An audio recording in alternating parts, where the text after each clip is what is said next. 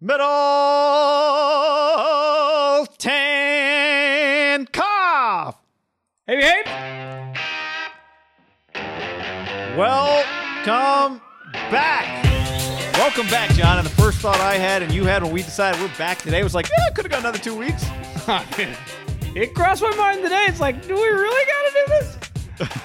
and our, our our partner said we did, so we're here. Yeah, yeah, it worked out well. That's all right. It's good to be back. A uh, for those of us who missed it, a uh, two week hiatus. For those of you who didn't miss it, well, you didn't you didn't miss it then.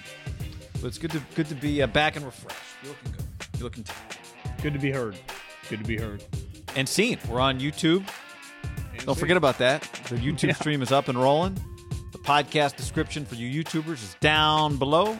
For you podcast listeners, we actually had some stuff that went out on YouTube over the course of the last couple of weeks, um, in our absence. But Those pop at all? I, honestly, I didn't even. Check. you know, I uh, I mean, I hadn't checked in about a week. I saw one or two did okay, uh, but I haven't gone back to check. So It re- it really is a uh, it was it's a slow time, but it actually it was pretty cool last 24 hours. We probably get into a lot of shit went on out of nowhere, but God, I mean the the late month of you know that early uh, July 4th time, like there is nothing happening. Uh, for everybody hanging out on the YouTube, hit the like button on that.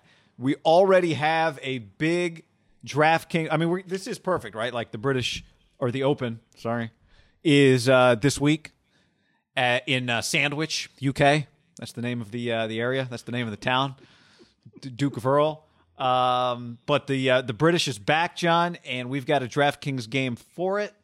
You know you want to get in, so get in with us right now. Plus, basketball. There's still some big games left as we record this on a Sunday night. We're a few minutes away from uh, game three of the NBA Finals. You can play DraftKings there, offering all players at DraftKings a shot at up to $5,000 in total prizes with their free to play pools. That's $5,000 in total prizes up for grabs each game. And the best part is free to play. I just actually reserved my spot. I had one dollar in my DraftKings account. As you were talking, I put twenty five dollars back in there. Now I'm in the game. Get in our game. We'll tweet it out. We'll Instagram it out. It'll be out. Links in the YouTubes and stuff. Uh, like I said, you download the app. Promo code Ham. You can play basketball, NBA stuff. Obviously, you can play baseball. Even though this week, how, is the All Star break a week? It's definitely you know three or four days, but who even knows? Uh, download the DraftKings app. Get in on all the action before the season ends. Download the top-rated DraftKings app now. Use the promo code HAM when you sign up for free. Shot at five thousand dollars in total prizes during the NBA Finals. Head to DraftKings pools page to get your shot at huge cash prizes. That's promo code HAM for a limited time only at DraftKings. Eligibility restrictions apply. See DraftKings.com for full details. Yeah, no, baseball's coming back. I mean, you could you get the All Star game uh, on Tuesday, and then what is baseball usually comes back on on Thursday.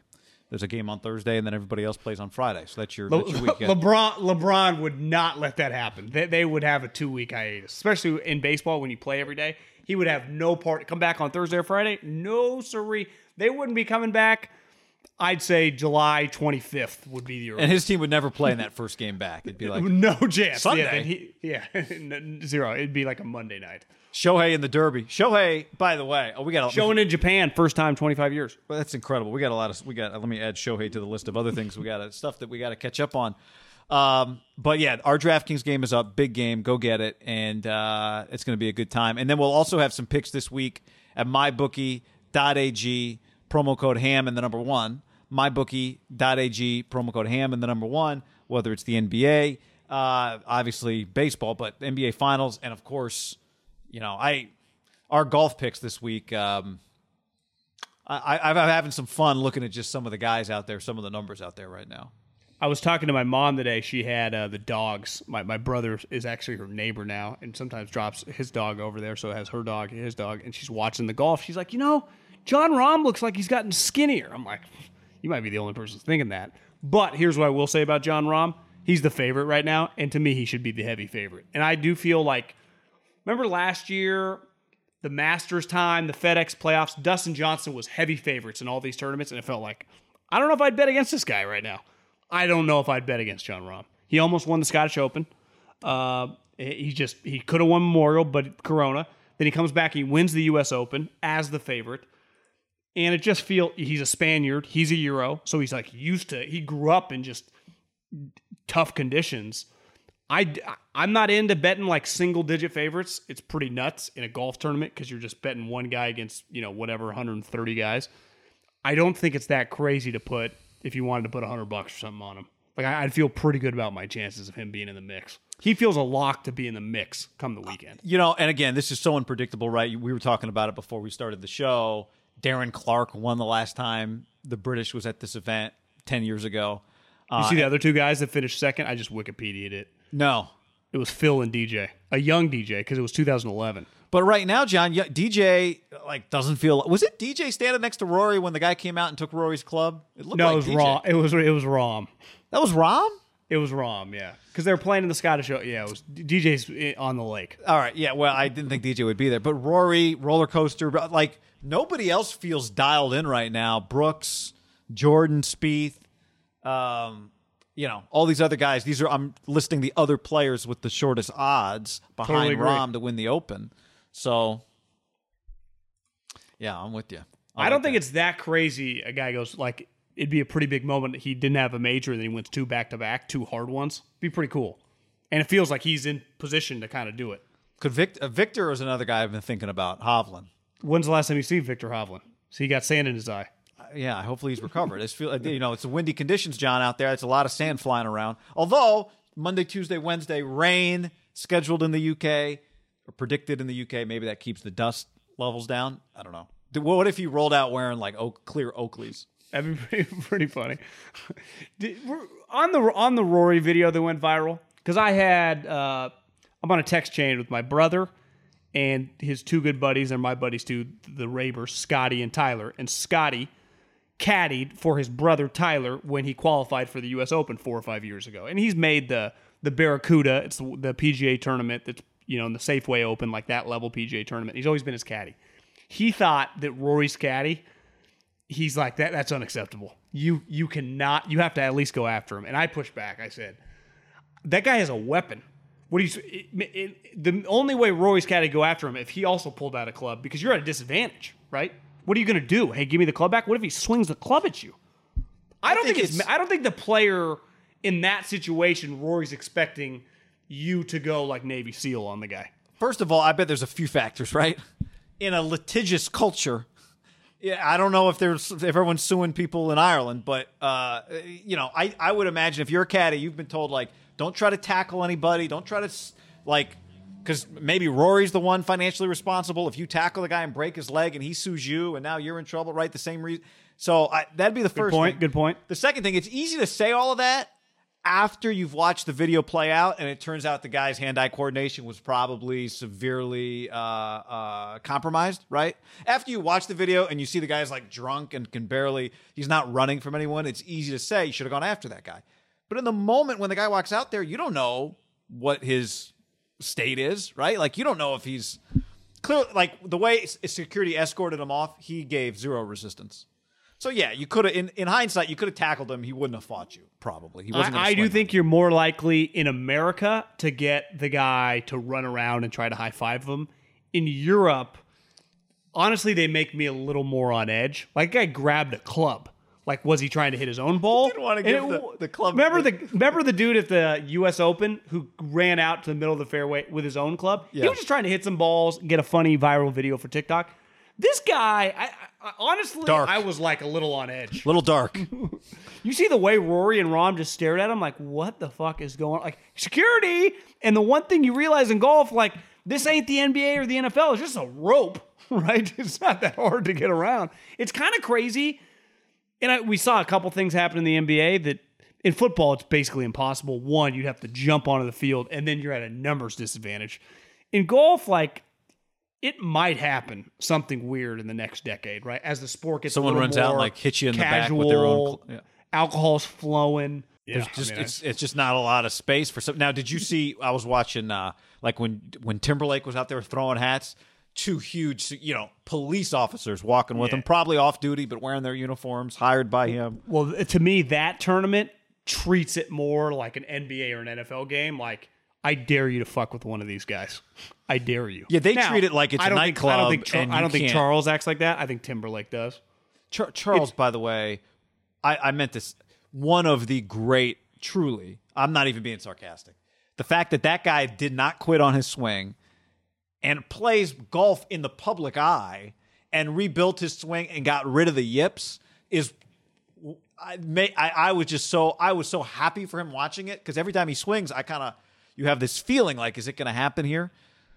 Shout out Charles Barkley, John, for one of the great accomplishments in recent sports history, overcoming the yips. I, I was at an airport when the match was going on, but it got tweeted into my timeline that you know he's sitting there, he's on site, right? Charles was there in Montana. Is that correct? Charles was Ryan there. Anderson? Yeah, yeah, yeah. yeah. And and they must have gone out the night before, like the TNT guys. And he was like, you know, there's Brian Anderson was like, you know, there's a lot of animals, wildlife around here, grizzly bears. And Charles was like, I know, I saw some cougars last night. He's like, Linda, Julie, and Megan. It's like, oh my. There is never, ever going to be like they say Draymond's the next Charles.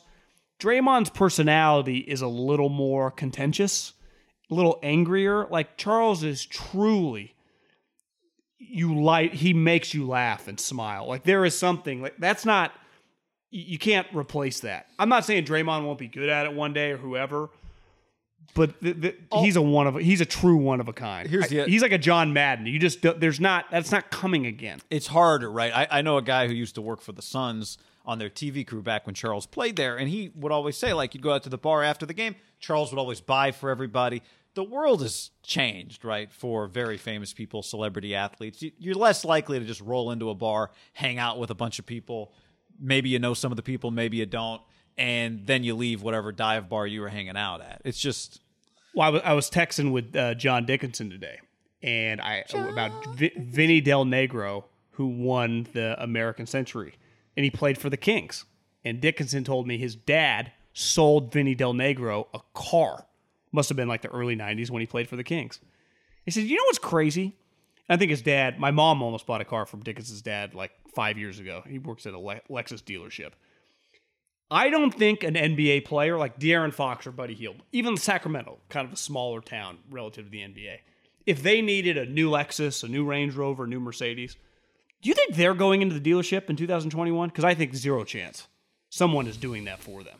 You know, I do think there's probably something fun about rolling into like if it's a high high end dealership, you let them know you're coming. You I'm need- talking in out- Sacramento. I'm talking in Sacramento. Do you think he's rolling in the Lexus dealership like Vinny Del Negro did? I mean, I wouldn't be shocked if he rolls into the. Is there where where do you get a luxury car? Like a super. Sorry, not a luxury car. Like where do you get a Ferrari? Do they have a dealership? Yeah, no, I'm, I'm not. I'm not talking Ferrari. I'm just talking like, you know, a, a Mercedes SUV or something. You know, Or it even- wouldn't shock me if they roll into the the Mercedes truck spot and just like, I want that one. But so much of it is customized that, like, I was at the Giants game the other day. I have to assume I have no inside knowledge. I have to assume it's Johnny Cueto's car because it just felt like it. Uh, Benz truck in like lime, lime, lime green. To your point, you can't even get that at the dealership. Now, in fairness, you could do all that probably online, right? Create it That's all. true. That's true. You don't even have to go there. People, most average person doesn't go to the dealership. They order a phone. They order a car gets delivered to them. But my take is Ch- Charles's generation, and I do think that's why like Michael Jordan, all these people, these people have stories about being around them. They're just more out and about. Like if they needed to get a sandwich, they went and got a sandwich, right? Maybe, Michael, maybe not, but like everyone else now, like they just have hand. And this speaks for like does Tom Brady, uh, any higher level guy? Do you? You just get it delivered. Yeah, but I mean, if I have like tonight when I go to get dinner, you know, sometimes you're like, I don't want to pay the extra seven dollars for seventeen fees. I don't even know what's going for, and then I have to tip on top of that. Have to tip. Anti blue Well, collar worker. Unbelievable. Well, you just, but, but it's like, are the fees going toward the tip? That's where I'm confused. no, no. The fees. Who was it? DoorDash. One of them has like the fees help us run our business. It's like, just okay. Well, I'm glad I uh. can help you run your business. All right. Uh, I probably I don't think we finished uh, just making the point that mybookie.ag promo code ham1 uh, they'll match that first deposit 50% uh, up to $1000 you can also decline the bonus should you so choose uh, this isn't part of the ad anymore but we just need to say it and Ham uh, one, ham one, mybookie.ag, ham one. Get your gamble on, golf gamble. We'll have some picks. We'll have some sure picks this week. We've already uh, revealed a couple of them, but we'll have some picks this week. On the YouTube chat, Christopher, oh, it's too big. Come on, let me make this. How do I? Christopher says, "Welcome back, fellas. How about the Shanahan McVay podcast? After listening to it, I can see Jimmy being released or traded before Week One and riding with Trey from day one. We, this reminds me we have some mailbag stuff to get to. We're going to talk a lot about the uh, the Flying Coach podcast because uh, it was good stuff. I've gotten a lot of DMs and people even that it meet someone and they find out, you know, you do stuff with the 49ers. Ask a lot of Trey Lance questions. And I, do, I just think it's the power of when you draft a guy really high, like a lot of it, what are the chances he starts week one? Middlecoff, have you seen this guy's grind this offseason? Like, no, not really. Like what I saw him at Carson Wentz's softball game. Like, what do you mean? Is I guess he's posted videos. Mm-hmm. I, I don't, not super locked into like dude taking snaps with his personal coach. Like, you see him grinding, you see him working. Like, yeah, I mean, most guys like this isn't 1987. They don't come back fat like they do train. I, I ran into my buddy Brad Sanfilippo, the uh, head baseball coach at San Jose State, and a listener at the Giants game on Monday, and he's like, he had his daughter with him. He's like, Francie, tell tell guy what jersey, what I did, what the shirt I just got you. He got her a Trey Lance jersey. I saw no, I saw another guy there with his, his two little girls. Little girls run around in a George Kittle jersey. Betting on the future. They're just it's cool. It's cool. so It is. nah, You're just, you're just you're just praying to God. Like the one thing when you watch the American Century, I mean, two enormous stars, and they show them nonstop, even though they're terrible at golf. Are Kelsey and, and Mahomes? They played together the entire time. They're awful. Kelsey's terrible, and they are just stars, guy. are there not extra long clubs for some of these guys? Some of them look like they're eh, eh. using my clubs. Yeah, I just don't even think some of these guys even care. I mean, Kelsey's just going there to drink and hang. Kelsey's clubs looked way too small for him. I, th- I I'm pretty sure they just did not change that threesome the entire weekend. It was Mahomes, Timberlake, Kelsey. That was the entire. That was their threesome all weekend. They played backwards hats, slamming beers, throwing footballs. It's just that was the group that was fun. Let's talk about Matthew Stafford, John, because that was, I think, probably the first big headline that came out of the Shanahan interview with Sean McVay and Peter Schrager on Flying Coach. And a, a couple of things here I think we found out as a little more background on stuff you and I have talked a lot about, something that a lot of different people have had a lot of opinions on. I think you and I believed that he was interested in Matthew Stafford. He was interested in Deshaun Watson. Ultimately, they drafted Trey Lance, and that's a, a conversation for in a few minutes. But uh, he watched him and loved him. Like Kyle Shanahan, and I, you know, one thing I wondered listening is maybe his plan was to add a quarterback one way or the other.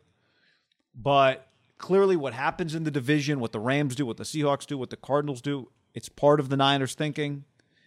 And I wonder if adding Stafford ratcheted up the urgency for him to move up and, and draft Trey Lance also because he loved him. Clearly, he really likes him.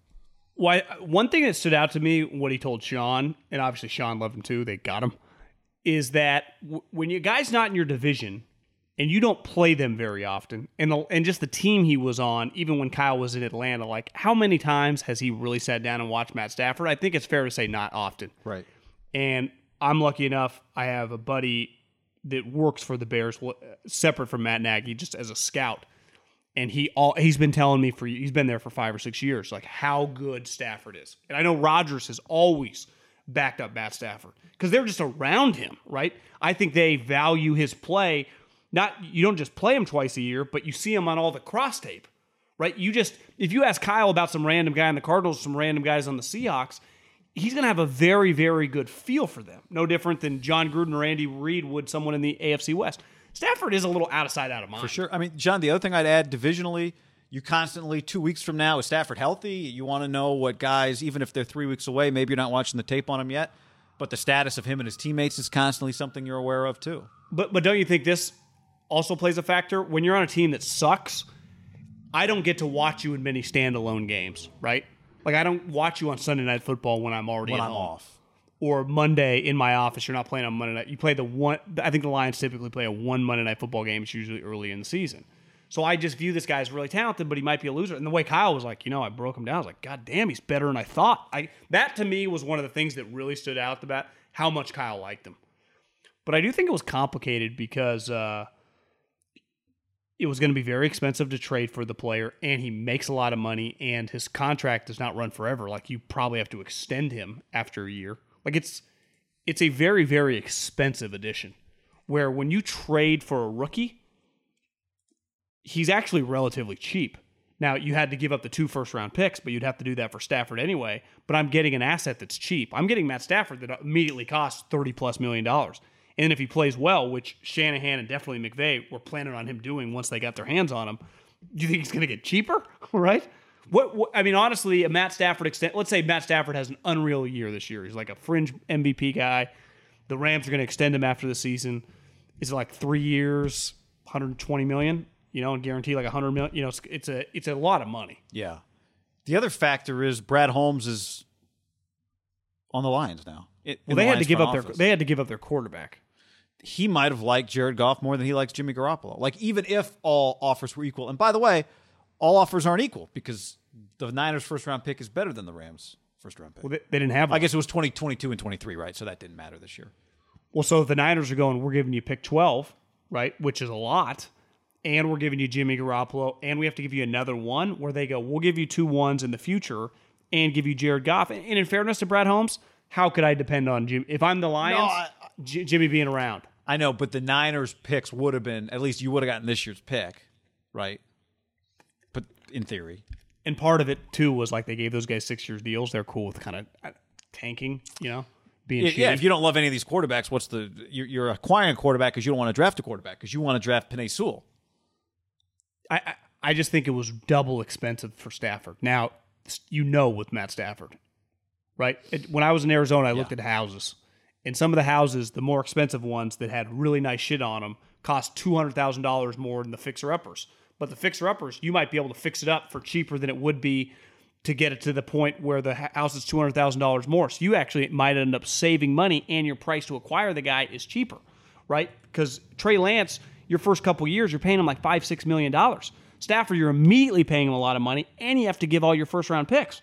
So he has to be really good. Like with Trey Lance, it's not going to be the case here, but there is like an ease into it period in theory, right? With Matt Stafford, there is hit the ground running, win right away, right? I'm not saying that's not with the Niners, but like everything the Rams have done, J- Jalen, Aaron Donald, you get Matt Stafford, like their their goal, if you walk into the room, is legitimately anything less than I would say being in the NFC Championship game for them would be a massive disappointment. Is that fair? Like if the Niners make the playoffs this year, that's a good thing. Yeah, Right. Yeah, I'm not saying it, once you lose in the wild card round that doesn't suck, but it's like they haven't been winning much beside the one year. Where the Rams, they've been winning. They were in the second round this year with Goff. Now they get Matt. Like they, they, all their chips are in the middle of the table. Where the Niners do, they had a lot of chips in the middle of the table, but they do have a little wiggle room. They still got chips on the side, right? And that part of that is just the rookie contract. right. Yeah, the, the the time that you get to develop a quarterback, and part of that's going to depend on what if he does play, how quickly does he play, what does he look like when he plays? Does he look good? And you go, okay, you got, you know, if he looks good, if he doesn't look good, and pressure's on, and Jimmy's hurt, and like there are ways that the pressure can get high real quickly. Even though you're going to naturally have some time, the Rams are not going to naturally have any time because they don't have any I time. think there's They're trading all the I picks. think there's I think there's more pressure with Jimmy in the game than with Trey. I think people are open minded to like let, just let this guy kind of let's just see what he's Yeah, got. With I think- Jimmy, it's like I think the the the Niners are complicated. There's no way around it. It's a complicated situation. the pressure with Trey Lance comes if he's played a sustained amount of time and doesn't look good. That's where the pressure comes. Um, but I, I think you go back to Kyle doesn't. One thing you and I have talked about a lot when it relates to Shanahan, even though they do some things that require patience, he doesn't seem like a. He's not a naturally patient guy. Like when we heard him talk about the jobs before he took the Niner job, his plan was I'm only going to take a job with a top five quarterback because he doesn't want to. He he a he doesn't want to mess around, and b he just knows if you don't have a top five. If what he said was if you have a top five quarterback, that guy can get you out of anything. Um, so it's It's like not- my fa- it's like my family. When are you gonna settle down, John? You know, supermodel who can cook and clean, who makes some good money. like what? What? What? That that's not. It. That's. I, I get. I know he said that, but that's pretty unrealistic, right? Uh, yeah, I, I, well, clearly, I mean, he ended up taking a job that didn't have a top five quarterback, right? They didn't have done- a quarterback. didn't have a quarterback, didn't have a defense, didn't have an offense. Um, was as bad as it could get. Had nothing but instability, but they gave him a six year contract. So it's like, well, you know, I can a six. They said they're going to do all the stuff I wanted to do. They're going to let me hire like four front office assistant GMs and John Lynch. Sweet. Um, but uh, you know, I, I now look if he had still been an assistant coach. I mean, jobs do come open. Uh, May, we'll see. Does the Bengals job come open? Now is Joe Burrow a top five quarterback when that job comes open? No. Is Justin Herbert a top five quarterback? No, but I bet he would fit the bill of what Kyle was talking about, right? Does the Herbert job come open? Um, that's Not a great, jo- not a great job historically, though, right? The No. owner's questionable. No, it's you know. but but again, it's just is the how good's Kyler going to be if the Cardinals job comes open? Obviously, the Texans job came open before stuff got weird with Deshaun, so it does it does happen. I mean, the Packers job came open after McCarthy with Rodgers. I, I, I- my pushback on Kyle, and he would know more about this than me. Obviously, he's an NFL head coach and interviewed for these jobs. I think just because it's very unrealistic for Aaron Rodgers is kind of an outlier situation, right? Like Mahomes, Josh Allen, Lamar Jackson, like these jobs with these young sweet quarterbacks aren't going to become available. Maybe Pete Carroll retires or something in a couple years, but even that would be a unique job. I think I would pick the organization. But pushback would be like, well, the Steelers, the Steelers job doesn't come open, right? Yeah. Belichick's been there for 25 years. That is what he did, Pa- though. To your point, But he picked the organization kind of betting that they were going to be a lot better than they were in the past. yeah. you know? Well, he picked them. They gave him everything he wanted. yeah. Yeah, but uh, I think Because even if you're McVay was like, you know, no one was offering me this sweet shit. I just had to take the job that I got offered. It, but the dynamic with the Stafford thing is weird though because he clearly was interested, but I, you know, there. Mu- I, I, I think one thing there were conversations the Rams and Lions were having. Just one of my kind of the way you read between the lines. Brad, the fact that Brad Holmes had just come from the Rams, and you, I think you initially you said like this is kind of an inside job, right? Kyle was not given a chance. Clearly, the Niners were not given a chance to match. Somebody was telling him, maybe it was an agent or something. You better call right now, like it's happening now. But there was no like, all right, we got the deal from the Rams. Let's call Shanahan to Lynch and see if they'll top it. There was none of that. I, I do think that Jared Goff offers you more just stability when money doesn't matter, right? Just to give me a couple years to figure out my quarterback situation and just let him do whatever. yeah, More than Jimmy at any moment could just get injured, and then you're like, well, we're playing with the CJ Beathard of the Lions, and we're just extra terrible. yeah, yeah. At least Jared, like, may, hell, maybe our coach is dynamic and we can be competitive, right? When I say competitive, just close to 500, right? You just it gives you some more options. To me, Jimmy's. I, I wonder if the market for Jimmy was pretty terrible because he makes a lot of money and he's always hurt. It's not like And he was and if he was making five six million dollars, I think a lot of people would have been. Interested. He makes twenty. That's a pretty big cap hit. And I don't think the Niners were particularly willing to like they weren't going to compromise on value. Now maybe they would have gone for, for a second round pick, right? I mean, you'd have to take that. We thought, but clearly they were not going to just trade him to trade him, which is what other teams would want. It's like, yeah, here's a maybe a I- I heard- conditional fourth. I heard Mike Lombardi talk about this, and he's pretty clearly tied in with the Patriots. I it, it sounds like they were never ever thinking anything over like a fourth round pick, because just based on the value, like your guy's been hurt. Doesn't make And sense. and, Bel- and say what you want about Belichick, he does not operate out of desperation. no, it, it doesn't make sense if you're not getting value in that case. Yeah. What would that mean, though? Is the question, right? Does it mean it's a fifth, and if he starts 14 games, it's a fourth? I mean, I maybe that's, but that's not the kind of deal. The Niners are going. He's our starting quarterback right now. We we have Trey, but we don't really know. So I understand it. Well, if you've been watching him on Instagram, he's ready to roll. That's what uh, somebody made a comment on YouTube. That's like, you know, all, all he does is work out with with Deebo, Aiyuk, Sanu, Kittle. Uh, where's Jimmy's videos? That's what A lot of hype. that's what- just get to know get to know each other that's important um, you know the other thing we talked a lot about and let me read you this kyle shanahan quote from the uh, from the podcast uh, talking about mac jones they were, the the context of it if you didn't hear it was they were talking about all the other rumors that were out there and, and schrager said hey i thought it was mac jones tennis family and uh, Kyle said, the reason we moved up was because I think either one of them was a good decision. Either one of those players would have been a great pick, in my opinion. And the third guy with Justin, he would have been a great pick too. End quote. Um, and if you want to hear that, that was around the 50, the 55 zero minute mark of, of that podcast, if you want to hear the full context of it. But, you know, that to me speaks to what I've always maintained, which is I think Mac Jones was ahead of Justin Fields. I've thought that. I've said that since the draft. You and I both, in the moment of truth, right before the draft, said they're taking Trey Lance. That was our prediction. But I've believed that Mac Jones was real. Now, was he ever ahead of Trey Lance? Um, I don't know. I'm not saying that, but I do think he was real, actually, truly considered. And I do think at the end, Mac Jones was ahead of Fields on the Niners draft board. And I think Kyle kind of gave it away when he called Justin the third guy. I don't even think it's debatable at this point, and I disagree with their evaluation. Now, I look at it from a big picture scouting traits.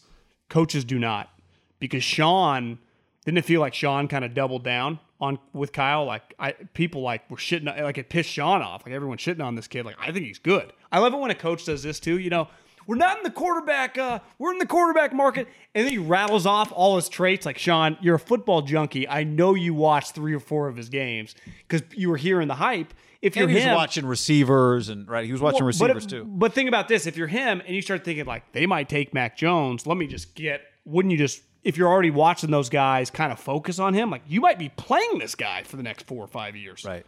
I don't even think it would be that crazy. And I, and the way Sean talked, like I think he's good. You know why? Coaches think he's good because you watch him. He's incredible at running the offense. My pushback is like he doesn't have the physical traits, guys. When he's getting chased by Aaron Donald DeForest Buckner, he's going to get killed. He doesn't have a great arm, but all those guys see is like you see his base, see his anticipation. It's about playing the quarterback, and they both were like on the same page on that. I I would imagine if we went through a lot of coaches in the NFL, I'm not even talking Sean or Kyle, which clearly would have been high on him. And I think it's fair to say that everyone in that scheme probably liked Mac Jones.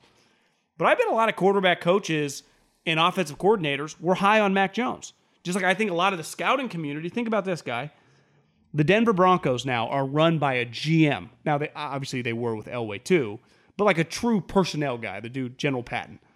Uh, the Seattle Seahawks, or not, not Seattle Seahawks guy now runs the Panthers. And both those guys, when they needed quarter, I guess they already had Sam Darnold, but they would have known that like Justin Fields, it was kind of clear that he might fall a little bit in the draft. I would say by about middle of free agency, it was like, God, people are down on Justin Fields. By the time the Orlovsky stuff came out, some people were just kind of down on him. You know, it's it. it I, I don't quite understand it. Uh, he ended up going before Mac Jones, but they both kind of went. One guy went 12th, the other guy went 15th. Belichick didn't take him. Like, I think a lot of GMs were probably in the ear of their owner. Like, this is, you know, you don't take Kirk Cousins in the top 15, even if you think he's going to be Kirk Cousins. Coaches don't care. Like, and that's where I'm glad whether Kyle decided on it, his personnel people talked him into it, however they came to the conclusion of like, if you're gonna invest your entire life savings as you did with this trade, you have to swing for the fences here. And at know, the end of the day, he might have liked him. He might have just liked him more, right? When he starts talking about, I need a top five quarterback.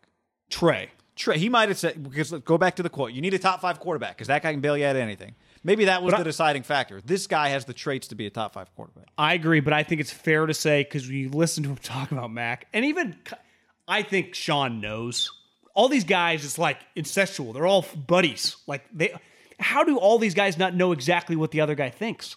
How does Mike McDaniel? I, I recommend, or not Mike, uh, Mike Lafleur. The Jets did an awesome little YouTube series with a lot of Lafleur, who's pretty impressive. But like Lafleur's, the two brothers are like best friends with the McVays, or best friends with the Salehs, who all work for the Shanahans, who are. It's like they all know what everyone's thinking. I, I I do not believe that they didn't know, or at least have a very very good feel. And I think Kyle would have been after hearing him talk, like you know, I think he pr- wanted Trey Lance. Obviously, they took him, but he thinks he could have won with Mac Jones. Yeah. Yeah. And it I- I- pisses, and you can tell it pisses him off he, when, when people talk about it. Like and you've always said this from the jump, and my pushback on this is pretty simple. If you're invest, if you're taking your life savings to invest in something, because your take was we can't act like one player's floor, like no one's floor. We see it time and time again in the draft, right? There's no sure Floors- No.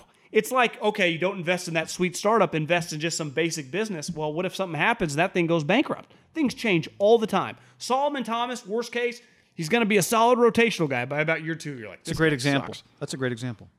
Yeah, and I and I but coaches don't think like that guy because they just see the Right. plays and they see it work. Yep. But but then At minimum, I'll be able to trust this guy. but think. then what happens is they get really mad by about year two when it's not working. Right. right. And I think Kyle would have learned that. And I think the other thing that stood out to me about Kyle, not that you didn't know this, not you, but just in general, Big arm. he he should be he's he's cocky. Like he, he believes in his ability. As a quarterback, as a Pop Warner quarterback. Well, that too, but I'm just saying like he and he should. And I but listen, I've been around Pat Hill, Andy Reid, those guys. Maybe a little humble. They're cocky inside. It's a good quality. I think with coaches, quarterbacks, star NBA player, star golfer, like you better fucking believe in yourself. But I think did, did that come out out to you when you heard him talk? Like he believes in his ability to do this shit. Yeah, I think part of when you say, just think about the way he was talking about the jobs, right? Whether you buy or not, he would have waited for a top five quarterback. and that's four did. years ago, guy. Right.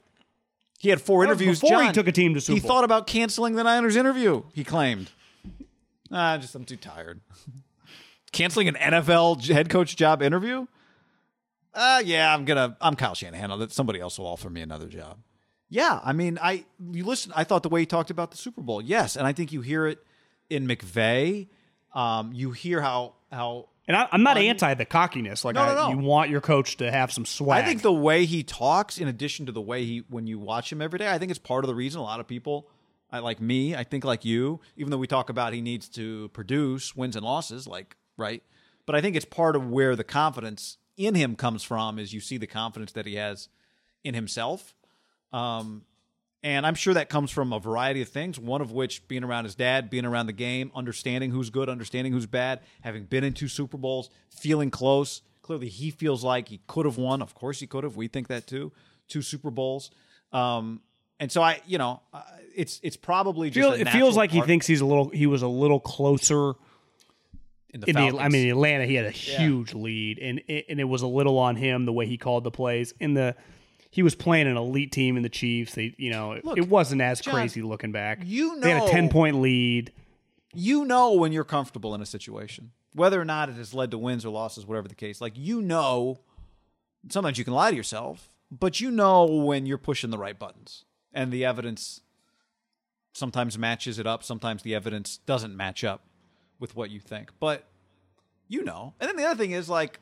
Think about who he's talking to. He's talking to Mike Shanahan. He's talking to John Lynch. He's talking to Sean McVay. He's talking to Robert Saleh.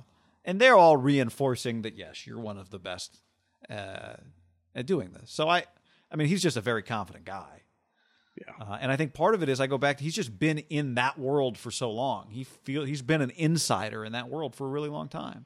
Well, like So when that's you why watch he them, believes. Yeah, Mac. Jo- that, to, to- just a point on that. Like, yes, I still go back to it. I think part of why he was kind of pissed off in that Monday press conference before the draft was even if he wasn't going to draft Mac, like you guys are talking about him like he's a clown, and he's not a clown. And and when I don't draft him, that's not evidence that Mac Jones is a clown. It's just evidence that I like Trey Lance. But don't don't make it into like, all right, Kyle, pat you on the back. That's right. You thought he was trash, just like I did. He's like, no, I'm going to separate myself just because I'm not drafting him. There's a line between me and the guys that think he's trash because that's not me. That that clearly pisses him off. you know, I mean that's something that. Now, we'll see how the tune changes if he's not any good in New England. And he'd be like, "Well, I'm not coaching him," yeah. but we'll, we'll see. Right. But I but I do get when coaches, like anyone in an industry that has to answer to the quote unquote the press, thinks like you guys are asking me questions that I don't think you need to know or that I don't think I need to defend to you, right? If Jed wants to ask me this question, if our fucking the guy if if Guido walks in here and be like, "Hey, Bud Light's giving us two hundred million dollars," the CEO just has a question for you. Like, you don't know, we got to Jed needs you to do this, but like to the press, I do understand where the confrontations happen, right? It just I, I think there's sometimes that guy. And, and this one, it was different than just a one-on-one with like a an old school journal, right? It was it was the overwhelming one, and we led the charge as well. The conversation, like this is fucking nuts. It was universal. Uh, yeah, and I think we don't even have to generalize it, right? We can talk really specifically about Kirk because I think a lot of it comes from that. It's like, Kyle, I mean, explain yourself on Kirk Cousins. And he's like, You mean the guy that just threw 35 touchdowns, 4,200 yards? Why do I have to explain Drew, myself? the guy that beat Drew Brees in the in the Superdome two years ago Yeah. when there were fans. It wasn't empty. It was there were fans in there. Remember that? Why do I have to explain myself? and then we had to play them in the second round because they were in the second round of the playoffs. Like I, I do think, wouldn't you say this? And I've come around on Cousins, and maybe just some players take longer, right? Like Josh Allen, immediately pretty damn good. I, you know, three years. Mahomes right off the bat. Some guys just, if they're not as fit, might take them a little bit longer to mature in, in their game. Where I think Kyle, if you just ask the random guy that follows football about Kirk Cousins, if we did a grading scale like one to ten, the highest grade someone would give the highest would be like a seven. but it feels like most people would give him like fives and sixes. I think Kyle would look at him like, "You guys are idiots." You, if, like He's CJ better than ninety percent of the people that have ever played the position for more than two Yeah. years. So I, I, I think Maybe that type more, stuff pisses him off. And that was think about that. That was his guy who has gone on to make 150 million dollars and is w- clearly way better than anyone ever thought. And like 'Cause you it- said, that, hit, better that with me. player, that player specifically has been, I would say, one of the more polarizing players of like the second half of the last decade. Wouldn't you say? Yeah, because he's just every year his contract has been up, and every year the number's been huge, and it's just so every year it's like, well, is he worth it or is he not? And it's not some three years from now hypothetical. I guess yeah, you become polarizing when you make a lot of money and you're not viewed as like an elite guy. And it's just a franchise deal. It's like, wait, they're going to pay him how much this year? The franchise tag, right? I think, and it got really contentious. It was like, well, you already paid me the franchise tag. I'm not. He, in fairness to him, like he was turning down extensions and he was proven right. Then you like that kind of that was yeah no he was proven right You like that? he was proven right but I think Kyle told us we we kind of guessed it Kyle told us what his order uh, his quarterback order was uh, in that uh, in that interview so I, I think is it fair to say the order was really just two guys, and I, I was wrong on this. The information. I wonder if they never would have made that trade for Justin Fields. And it turns I don't think they wouldn't would have to. I said that They wouldn't day- have had to, guy. after the draft I said I don't think they considered him from what I'd heard and you're right they wouldn't have had to so that would have been bad they wouldn't have had to for Mac either both would have been bad uh, we wouldn't have necessarily known it, right? It would have been easy if they had drafted Fields to be like, yeah, he wouldn't have been there at 12. That's what we all would have said if they had drafted him. Like, hey, he wouldn't have been there at 12 probably anyway. Um, but Field, Fields, or excuse me, Lance. I think it's fair to say, without having the information, because we'll never know. Under no circumstances would have been there at twelve. agreed. The other two guys literally were. Could to totally agree. One guy went at 12, the other guy went 15. No arguing. There's there's no debate on that, which is kind of makes it fun, I guess, in some ways. John, before we go any further, let's tell the people about our friends. Wait, it made too big on the YouTube. Our friends at Decked. Decked.com slash ham. I've actually gotten some DMs from a few people when they check out the website and they're like, holy smokes, this stuff is sick. Uh, if you want a truck, you know what it's like having to stuff your stuff rattling around in the cab or the seat, what a pain it can be to keep it organized, protected from the elements, safe. Not only that, but everything you put back there is exposed and unsecured. Decked makes organizing, accessing, protecting, and securing everything you need so much easier. Right now, go to decked.com slash ham to check out the Decked Drawer System. I feel like your guy, your baseball coach San Jose State, he, I bet he drives a truck. And if he drives a truck, he should go get decked right now. Should. Because if you're driving a truck For all the you Eastons, decked, for all the Black Magics. yeah, you just never know. Just some extra gloves in there. You know, maybe just you're tailgating after a big win, throw it, you know, some Modelo's. You got options, guy. You, you know, some extra pants if someone, you, some of your players are not paying attention, they forget their pants or their shoes. It's like the equipment staff could use the truck as well. The deck drawer system keeps your gear secure. It's out of sight and out of mind. If your tailgate is locked, you can't even open the drawers. Think about that. So no one can break into your stuff. Deck also offers a full line of segmented storage, organizational accessories like various toolboxes, bags, cargo tie downs, and other handy items. Uh, the deck drawer system is a 100% made in America. Gotta love America. Three year, no hassle warranty. But as they've told us, they've Yeah. never turned anyone down. Never, guy. We loved. We had a good talk with the people at Decked. Uh, the full length drawers can carry up to two hundred pounds inside of whatever you got, and then there's a two thousand pound payload capacity on the load floor, which means you can roll your, you know, ATV up on top of it. And it's, we also heard that there are a lot of people who you kind of what's it called like you retro you modify it retro mod whatever modify and you put, Retrofit? retrofit it. Yeah, you put you know ice and you you tailgate with that bad boy. Uh, over seven thousand reviews, a four point eight nine rating, fits every size truck and cargo van made since the mid '90s, and every uh, mid size truck since around two thousand and five. So uh, they got something for everybody. Free shipping when you go to decked.com. That's D E C K E D, decked.com slash ham. Deck.com slash ham. Go do it. Yeah, buddy. All right. Uh, Did, did you did you know? I didn't. I, maybe I did have read this before. The Mets just took the other dude on the. Kumar Rocker, yeah. His dad is the defensive line coach for yeah. the Eagles. Yeah. I know we've talked about him. I, I thought we talked about him. They showed him during. We talked about the kid. I didn't know the D line. Maybe we did mention that. He's a big motherfucker. Isn't Yeah, his. da- I think his dad did he play in the NFL? played at Auburn or something. Played at Auburn. That's right. Might have coached Yeah, at Oh, Tennessee yeah. We, at we, you're right. We did. We, we did. Tracy Rocker. Yeah. Tracy. Did they just show him? I just saw on Twitter that uh, some of the guys I follow for the Eagles were like pumping their, you know, fired up. incredible value for the 10th overall pick. I, one thing I had heard a couple days ago was like some people thought just the game in the College World Series, he got knocked around a little bit, might have knocked him down a few uh, spots. But um, he won, his dad won the Outland Trophy. As the best defensive line coach in college. No, when he was a player at Auburn.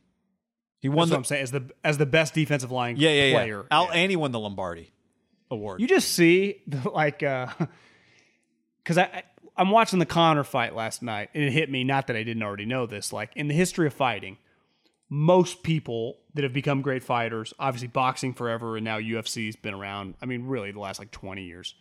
They did not grow up with any money, and most people like were responding to the tweet like, yeah, you know, there was a couple names, but for the most part, and someone tweeted at me like, that's not, isn't that true for most pro sports? I'm like, no, I think you can find a lot of former big leaguers or you know NFL players or NBA players, kids who have a lot of success. Absolutely. Now it's different getting hit in the mouth and being a great pitcher or being a great shooter or being a great golfer or tennis player or whatever. But it is pretty impressive that a lot of these guys, but also like they do hit the genetic lottery. Like me and you have children, our kids are just not going to look like Kumar Rocker, right? They're not going to be. They're just not going to be as good, and you'll know immediately, like in little league. Can you imagine? I'd be shocked if Kumar Rocker wasn't the best player by the time he was in like sixth grade on his little league team, right? Al Leiter's kid, Steph Curry, you know, Peyton Manning, like these guys. You just get gen- the genetics are just better when it comes to athleticism, right? Just like if you ever meet like a super teach it. educated family, usually they're children. But I, my take on that's always been they force like your kids to read and stuff more than like you're just born smart. Like I see my little brother's kid, like kids are all kind of the same, at like one and a half for the most part, right? Some are bigger or smaller than the other, but they're all just moving around, kind of making some sounds. I think you can kind of create into now. Some people have more capacity to learn, but like you can hammer home stuff with intelligence that like you can't teach kids to be six four. Yeah. How about the spelling bee? The spelling bee champ, John, who also was like a, a Guinness Book of World Records dribbler. You see that? She has like three dribbling records, and she won Why- the spelling bee. Isn't she really good just basketball player? Yeah, Like, but I think she's like pretty good grade. basketball player from what I've seen. Yeah, some people are just more talented than others. Great name too, avant garde. Um, couple other things from the. Uh, I guess you know that was one thing that was a big. Kyle Shanahan throwing from a rooftop was a big thing.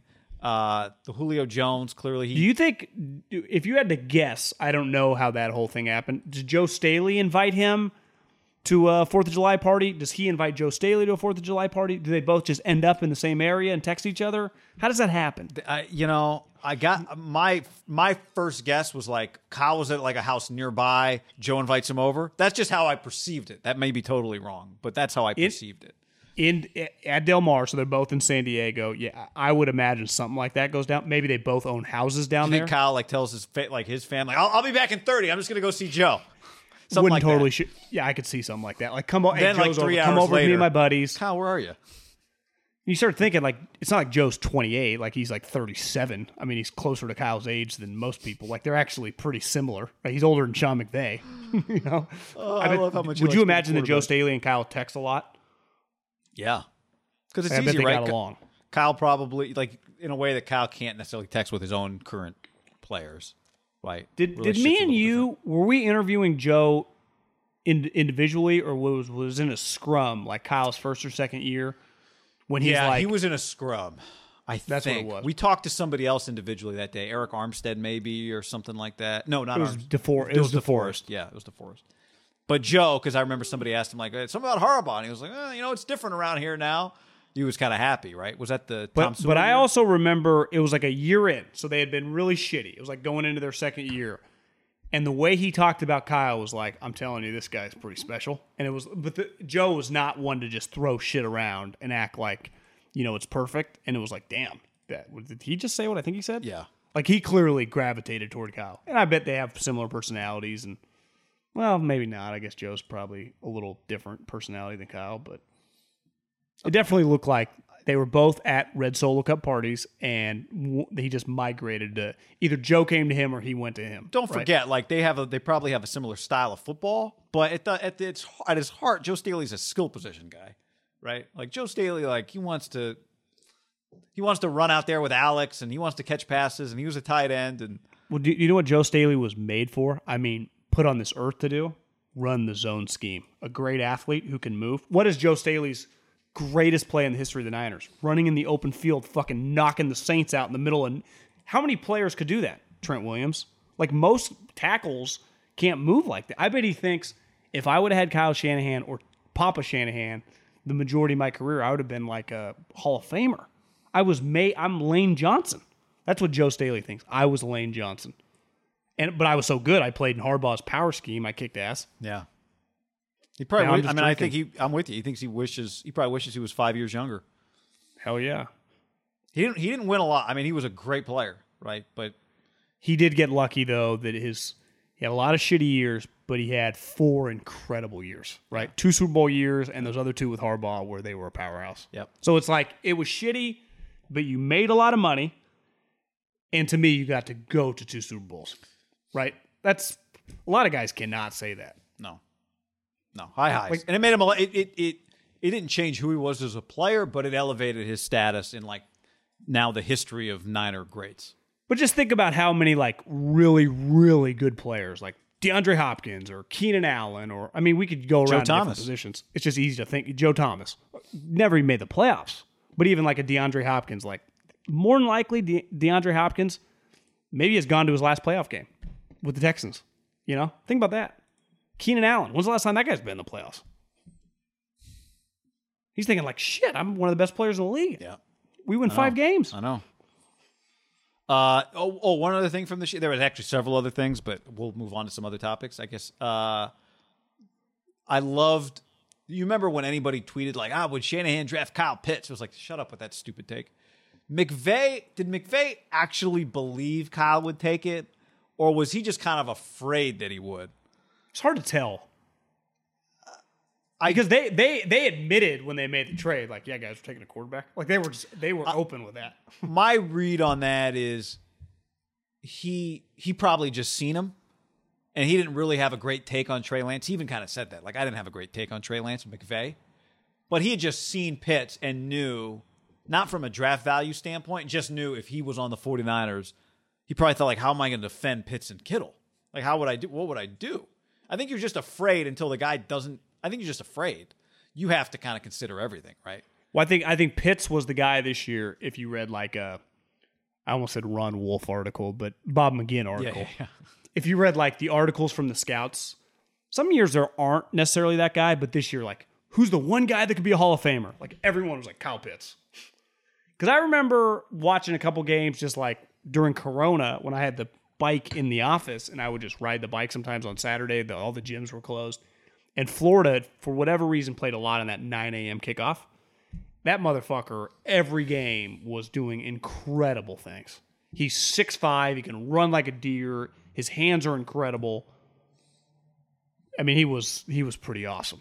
And it turns out their team was really good, and they had a quarterback get drafted in the second round, a wide receiver get drafted at- at pick 20. But you could not. I, don't think that was ever a discussion. No, I would think not. No. uh, any other takeaways from Flying Coach? I mean, just the, the these two guys being in the same division is pretty cool because uh, there are a lot of similarities. We talk about the similarities of their offensive style, but I think just the the individual people who they look for, uh, what kind of players they like, the kind of style they want to play. Outside, I'm not talking X's and O's, but just their their kind of philosophies about physicality. I it it has the potential if they can both be in their individual places for the next, you know, 15 years, who knows, uh, to be a pretty great rivalry. I think one thing that sucks is like when you get a guy who becomes your guy, ideally you'd like him in another division. Because then you really don't, and ideally in a different conference. Because then you can be just truly his friend. You mean from the standpoint of them, yeah. yeah, as a, as a human being, when he's in your division, it becomes, I would say, pretty adversarial during the season. Like that guy is a legit rival. Like you're thinking about his team. where he is in the standings 24 7, 365. Like even like John Harbaugh's Andy's guy. Like, are the Ravens and Chiefs rivals? Kinda. I mean, not really. But I mean, they they easily could play in a playoff game, and it would be very serious. But he doesn't have to think about the Ravens twenty four seven. But if he was like Gruden and Andy, does do Gruden and Andy feel like the buddies they were when? Remember when Andy would go into the the bus a lot on Monday Night Football? It's like these guys are boys. Now it's like I don't think they're boys anymore. When you're just the TV guy, yeah. It, it just, but it just kind of ends. I if if I told you Jon Gruden was the coach of the Niners, it feel like their relationship would still be probably a little more normal. It does not feel like that at all.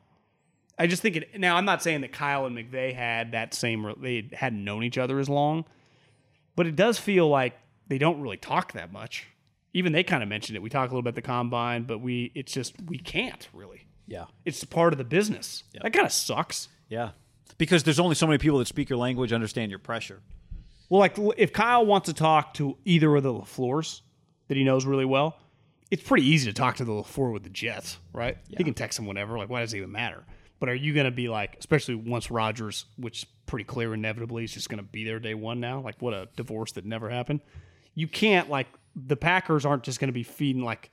Remember when Kyle called him? He's like, "Bro, what are you what are you talking about? About the Rodgers Yeah, because trade because thing before the draft? because they went, they hadn't been texting the last four days, just keeping up on stuff, right? well, and one, Uh, that was my traded him to- impression is that they hadn't been in touch for a while. First of all, and now to your point, Yeah, well, one hundred gonna percent, send him to Kyle. If the if the guy demands us trade him, and the last team in the world, we'll trade him to you. So good luck. That's the other thing. It's not like one of them's about to retire. They feel like anything I say to this guy, he could use against anything he knows about me, he could use against me for the next thirty games that we play each other. I do think you kind of become isolated as a head coach sometimes.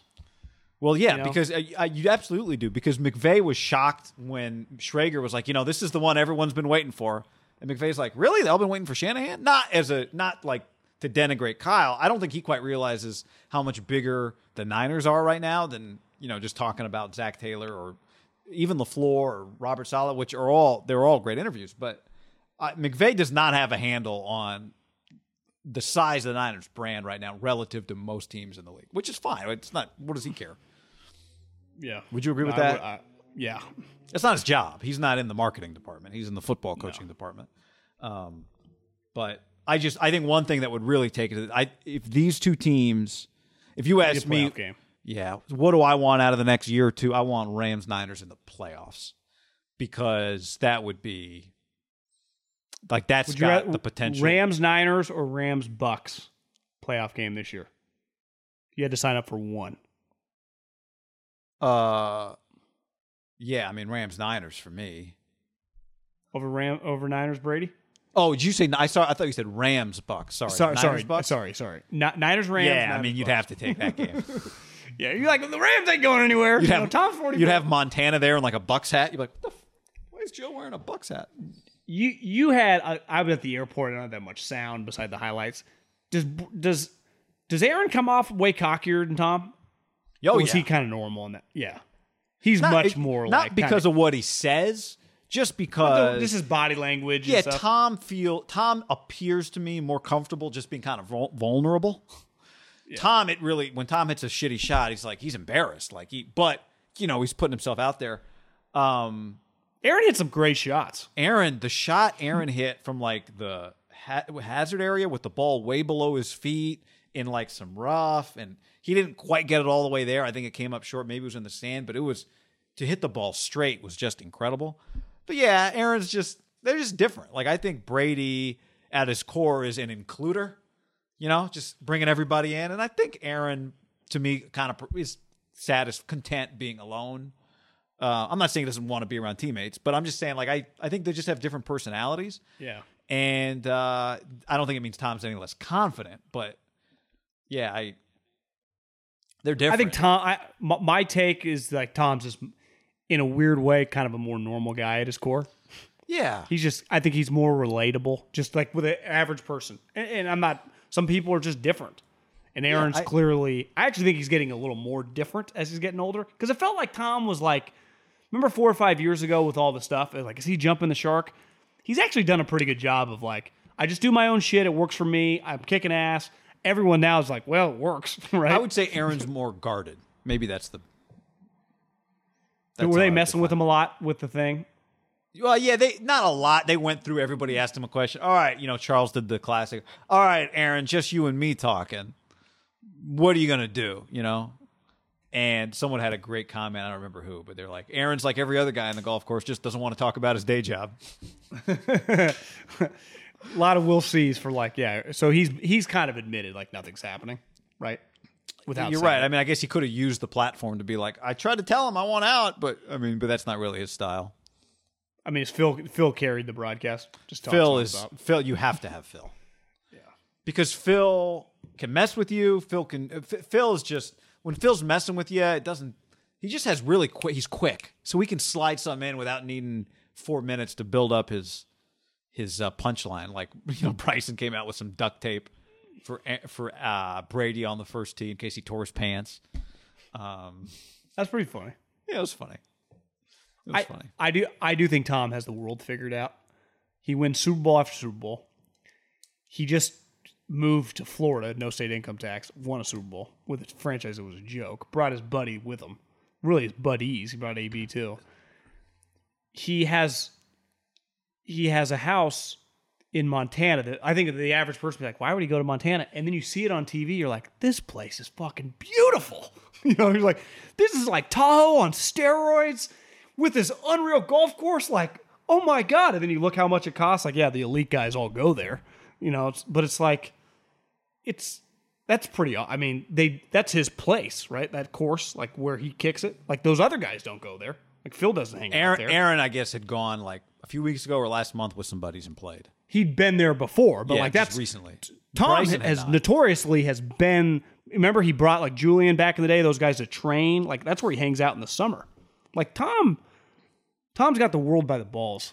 That's that's my takeaway from just seeing the visuals of the yeah, Montana I, play. I think no, yeah, it's. I think what's cool about him from is he's managed to get to this place where he kind of acts like he's retired, but he's not. He's kind of loosened up in a way that you think you do after you retire, but he's not retired. He's still competing. He's still winning championships. yeah, and maybe like uh, Peyton is a special personality too, but there is like, and I, I'm a Peyton guy. I I do think sometimes he, not that he's acting, but he's just kind of playing a character sometimes. Where Tom just kind of like you you said it perfectly. He's very at peace and very vulnerable, but he's just just very cool with where he's at. Yeah, you know. Yeah, he's he is. uh Yeah, He's. I, I actually think Phil is too right now. Well, Phil, absolutely. a couple times they're like, Phil, uh, now remind us who currently holds the trophy for the uh, PGA Championship. Phil was great. He he he hits. I, I honestly think he could win another major. Bombs, bomb. Uh, a couple other things. What else do you want to hit? Other stuff that's been going on. Uh, well, Cal Poly legend. When we were in college, and I, I don't know if it was like this at Fresno, but in Cal Poly, because the guy lived there, was a Cal Poly student, was really our most famous athlete probably ever, Chuck Liddell.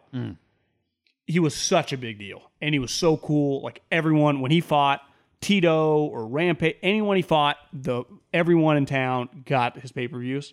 Like it wouldn't have been if I would have been at USC or something. Who knows? Not that I would have gotten into USC, but you know what I'm saying. Like, Yeah. he was an enormous deal at Cal Poly. He's cool. Like I, I'm a big Chuck Liddell guy, and he was sitting with Baker Mayfield. Like I, I just that to me was like Chuck Liddell's hanging out with Baker Mayfield. Now, is there a chance that bunch of elite people you end up just sitting around other elite people? Like Baker was with other teammates, but Baker's wife was on the other side of Chuck. Like I don't know. And someone DM'd me like, clearly a Browns fan was like, Middlecoff, you just got to learn. Baker is that guy. Like when I think Chuck Liddell, I don't know. I, I I could see like Chuck Liddell sitting next to Mahomes. Like Baker is is Baker actually kind of cool and kind of sweet? I don't know. Yeah, people like him. I, could be. I no. You said he was on the match. He calls in like he's Yeah. he's got to ride in this wave of just reinvigoration. I don't know. I know. He's he's if he could if he if his level of his fame is is massive and he's not even you know I mean he's a really good player obviously he did win a playoff game yeah last year. he's Like, really he had a good, good player. year. but if he becomes like a top eight type quarterback it's he clearly enjoys it so he'll maximize it. Chuck was big in Fresno when I was going to school and even after because his management uh, a guy named Dwayne Zinkin Jr. is a Fresno guy. And so Chuck, I and was like a star. Is that is that wrestler. a is that a Lorenzo Neal friend?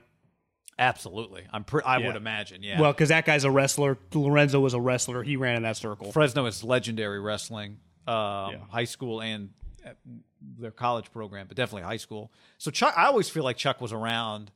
I just hear stories that you know Chuck Liddell was around a lot in Fresno. Chuck feels very middle of California. Yeah. Like, Yeah. you know, Central California, Fresno Valley.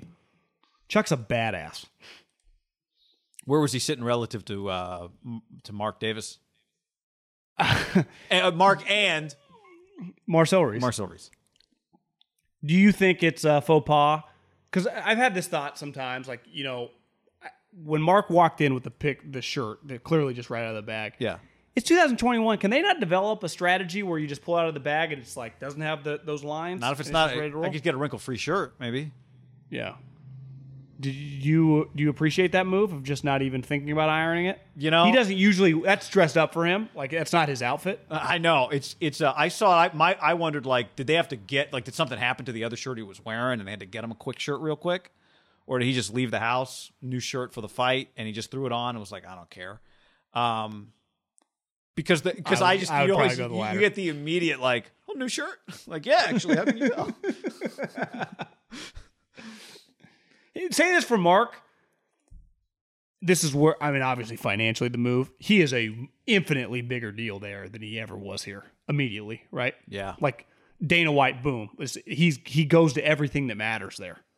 Not that I guess he couldn't have here, but it just wouldn't have been the same. Like the Giants are playing the Dodgers in the first round of the playoffs. Like he ain't sitting front row. Warrior I don't games? know if, where he was sitting. What? old, old warrior like Oracle Yeah, he used to go to Warrior Warriors games. I mean, he was a he was places, but it feels like he gets ju- like it's a big deal when he shows up. Yeah, yeah, He's the owner of their football team. right. He does feel And like he's got a right higher VIP status than That, that's that's my point. Yeah. In in a VIP town, right. Yeah. in a VIP town. Is Marcel Reese uh, working for the team in some official capacity, like team ambassador or something like that? Yeah, I think we always said this about Seabass.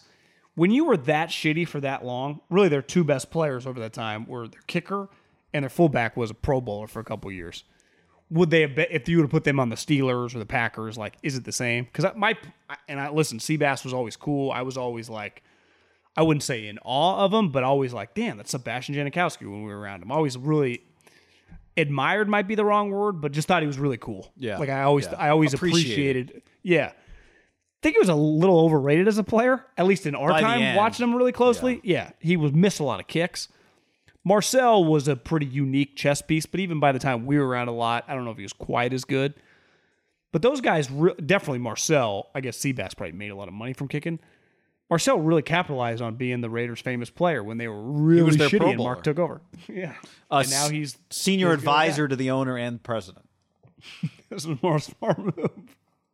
He's like, wait, I, I could move to Vegas and just be a fucking right hand guy. Yeah, I'm there. I, I would. I would love to advise you at the uh, at UFC 185 or whichever one it was. Speaking of which, you ordered the fight I on did, my yeah. on my ESPN Plus or on your ESPN. Well, I had your ESPN Plus on my iPad. I couldn't figure out how to do it on the TV.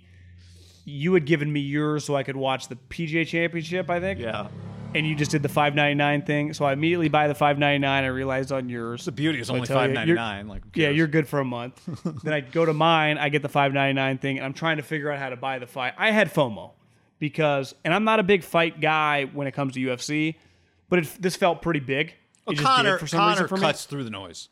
Like even Yeah. if you're not a fight person, you're like Conor McGregor. Okay, But I follow enough fight people and follow the fight game close. I think this other guy, Dustin Poirier, was like really, really highly thought of. Like he's viewed in that circle as like a elite champion, and he's beat Connor before.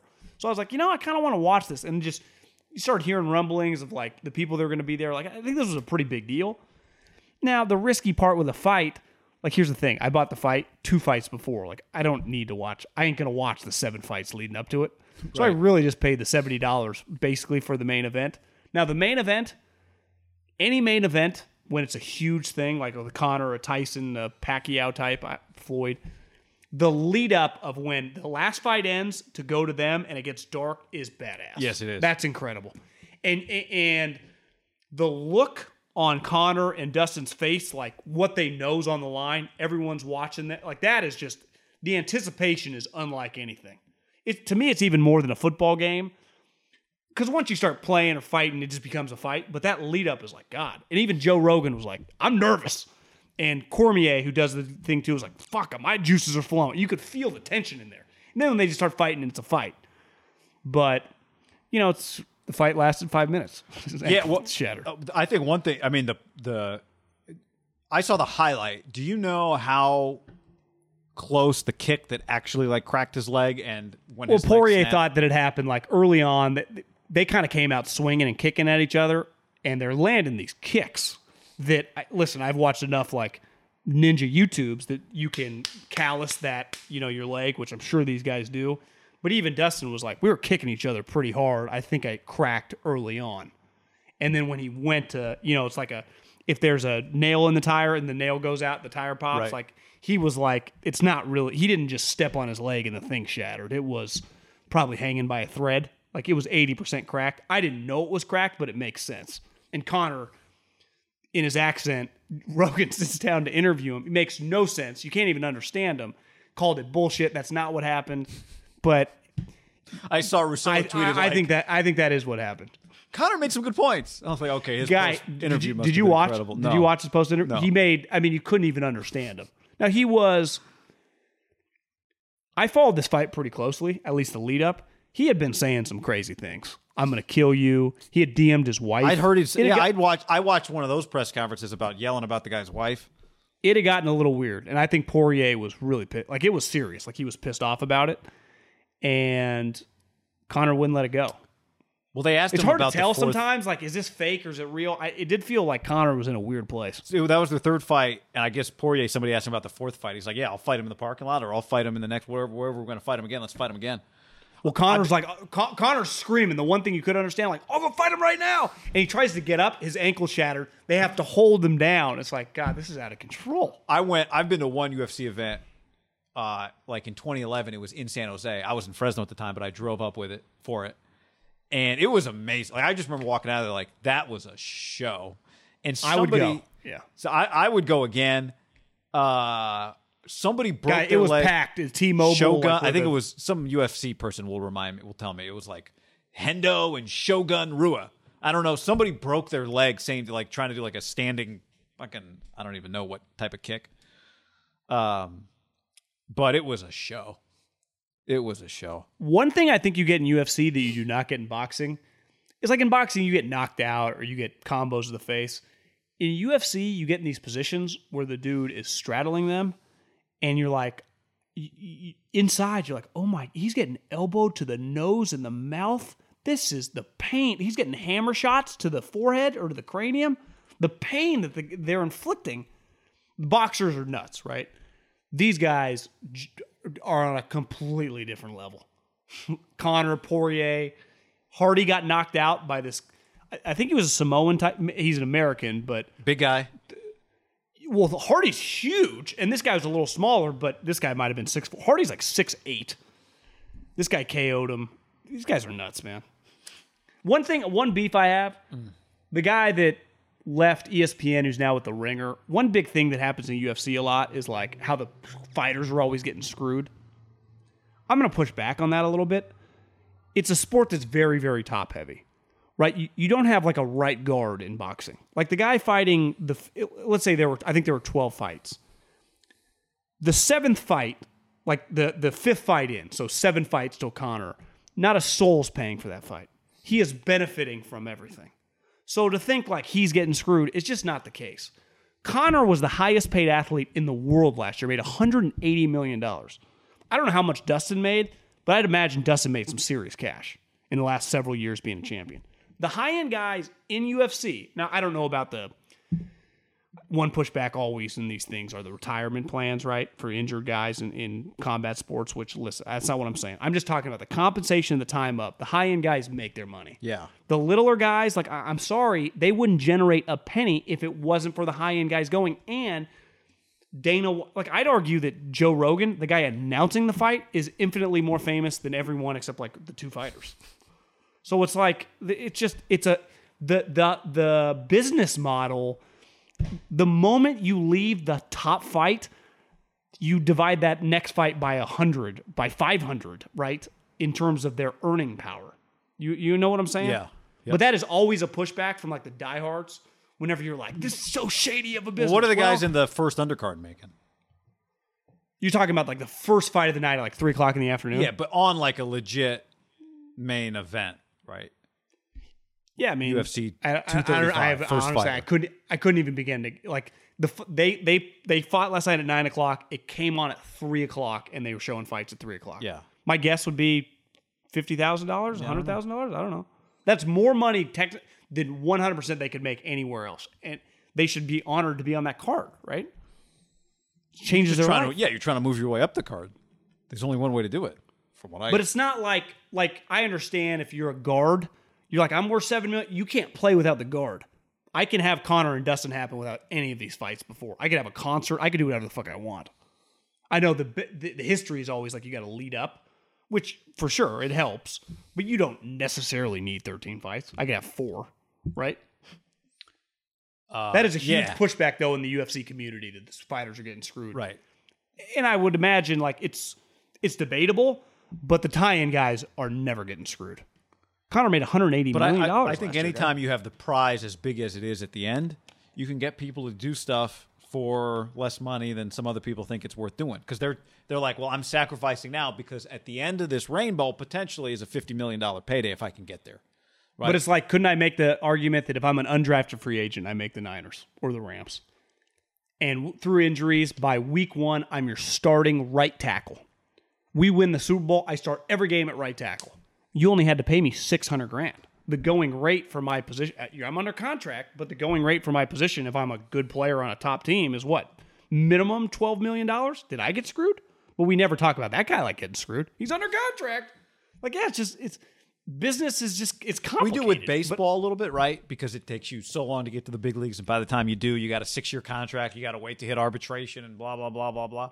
We do talk about it with baseball. I just think it's a little overrated because in fighting, I would say in any individual sport, even tennis, the, the high end guys carry the sport. And when I say the high end guys, I'm talking like three or four people total.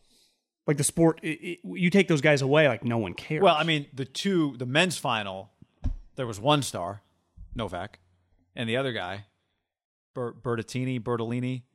It actually went four, right? yeah, four sets. he was good. He was he's actually pretty good. I mean, just Djokovic is an absolute dominant force. Him against anybody is Djokovic. But I was thinking this today when I just flipped it on. When does the first or second seed never not make the finals in these big tournaments? It Feels like very they're at minimum they're always there, if not both of them. It's very are rare. there. It's because again, very top heavy, But so it's like, and it's dude, very hard. A tennis match is long. It's just hard to beat. You can't. It's just hard. It's you hard- can't luck into it. Yeah, It's so hard. I think it's so the nerves, especially. I think experience is such a big factor for a lot of these stars. They've been in these spots where you're talking to somebody else who's like, "Oh, I'm on center court for the first time." I mean, Novak's won 20 majors. Well, d- did you notice that Kate Middleton was at that, and then she was at the Wimbledon? Well, I guess it was pretty close, right? it had to be because she now she changed. I saw a map. It was like I swear to God, she was just there. Like, hey, wh- wh- what's our what's what's the geography in Best this? area? sports day since Buck did the Giants and the and the Niners in the same day. That had to be an enormous day in England, right? Yeah, I saw somebody posted a photo of like the two stadiums, how close they. I don't know. You know, they were. I don't know relatively how close, but obviously close enough. Wimbledon and Wembley. Wimbledon, Wembley. Isn't where Wembley where they play a lot of the NFL games? that is where they play. Yeah, that's right. Yeah. Uh, I you- I know you were locked in. It's big, big like a non. You know, on this Sunday we did come back with a lot of events going on as we're watching. I watched. I watched the. Uh, this was the uh, UEFA uh, Champions League. No, you're it's it's Copa. Copa. Copa. You sure? It's Copa. Yeah. Anyway, I watched it with. The, I, I thought. No, no. don't think it's Copa. Was Copa something different? Europeans? Yeah, these are the Europeans. Uh, the European Championship. That's what they won. The Euros. yeah. You you were locked in on it. I was locked in. I actually went to a bar, Monaghan's, with uh, the I've mentioned him before. Big uh, big Italian soccer fan Joe Gavazza and his wife Kristen, and there was a ton of English soccer fans, a ton of Italians there. It was it's sweet to watch, but you know I'm like. I'm I'm watching this thing. Every, I think the same thing any soccer game I watch, which is just please don't be two nothing. Like because if it ever gets to a two goal difference, I I can't. It's just hard for me to stay. And then even the first thirty minutes, you and I were texting. Every soccer fan hates penalty kicks. It is by far and away my favorite. part. I've I feel like I've watched so many huge soccer events, World Cup, penalty kicks come into play a ton. I I mean, I get why they don't like it, but maybe it's you know they hate putting a runner at second base. Did, too. did you ha- did you have audio? Like, could you hear Some, the game? Yeah, yeah, yeah, yeah. One thing, Taylor Twellman. Yeah, it's, correct. It's, it's, it sounded like him. Okay, probably about midway through, he's like, you know, once they because uh, England scored really early, right, within like five minutes of the Two game. minutes, fastest ever. Two minutes. He's like, well, he's like, then they kind of went, you know, whatever they call it in soccer, like the four corners. They just played defensive. For they're just trying to get to win the game one nothing. It's like, can you imagine in any other sport, baseball, you just score a One run in the first inning, or, or you, you know, you score a touchdown, first drive of the game, seven nothing. You're just like, we're just gonna play defense, Pack we're gonna win in. this thing seven nothing. And now, in fairness, that's not how those sports are played. You would never think like that. In soccer, you do. It can be tough to watch. You know, there's nothing more exciting, right, than when like uh it, sometimes it feels like they're offsides, but like when a guy kind of gets a breakaway or a guy down the side, you're like, he's got a lane, like shoot it, and then he fucks up. You're like, oh my god, we're not going to see that again for 20 minutes. I know. That happened a couple times with England. I'm like, oh my god, and then it, nothing happens. It's like this sucks. I did somebody. Uh, apparently, the a lot of the Irish are also rooting for the Italians. There was this Irish guy there who said that the he's like, no, it's good that that England scored first because now it's going to force the Italians to play a certain way that they don't traditionally. and they were aggressive. and it makes them get more aggressive. I don't know. All I know is I love PKs. I get why they feel it's a little unfair. Not unfair, but just kind of you know cheap. I think it's unbelievable. Like to me, how do you think about the drama of PKs? I think it's nerve wracking. Do you get any drama like penalty kicks and anything else? It's just Well, it's- mano a mano, one on one. If there's me, though, pressure on the kicker because it's it's like you should score. Yeah, to me, the problem though is not it's not a realistic part of the game. Well, I know that's why You are don't like it. never in that situation in the middle of a soccer field, the pitch as they call it, where it's just you and the goalie. It, most goals happen where it's close, but you don't they don't get free shots. It's like God damn the header. The that to me, imagine like this week the the British Open. I think in the Open they do the four holes, like they don't do a sudden death. You get automatic four holes, and it's like the aggregate score. But if it was like we're just gonna go to the 18th hole, we're gonna put tees in four different spots. We're gonna have a putting contest, like or in baseball is like who can throw the ball the farthest from home plate, or just but, it is a little penalty kicks are an actual part of the game. I think that happened during the game. Rarely. That is but- true.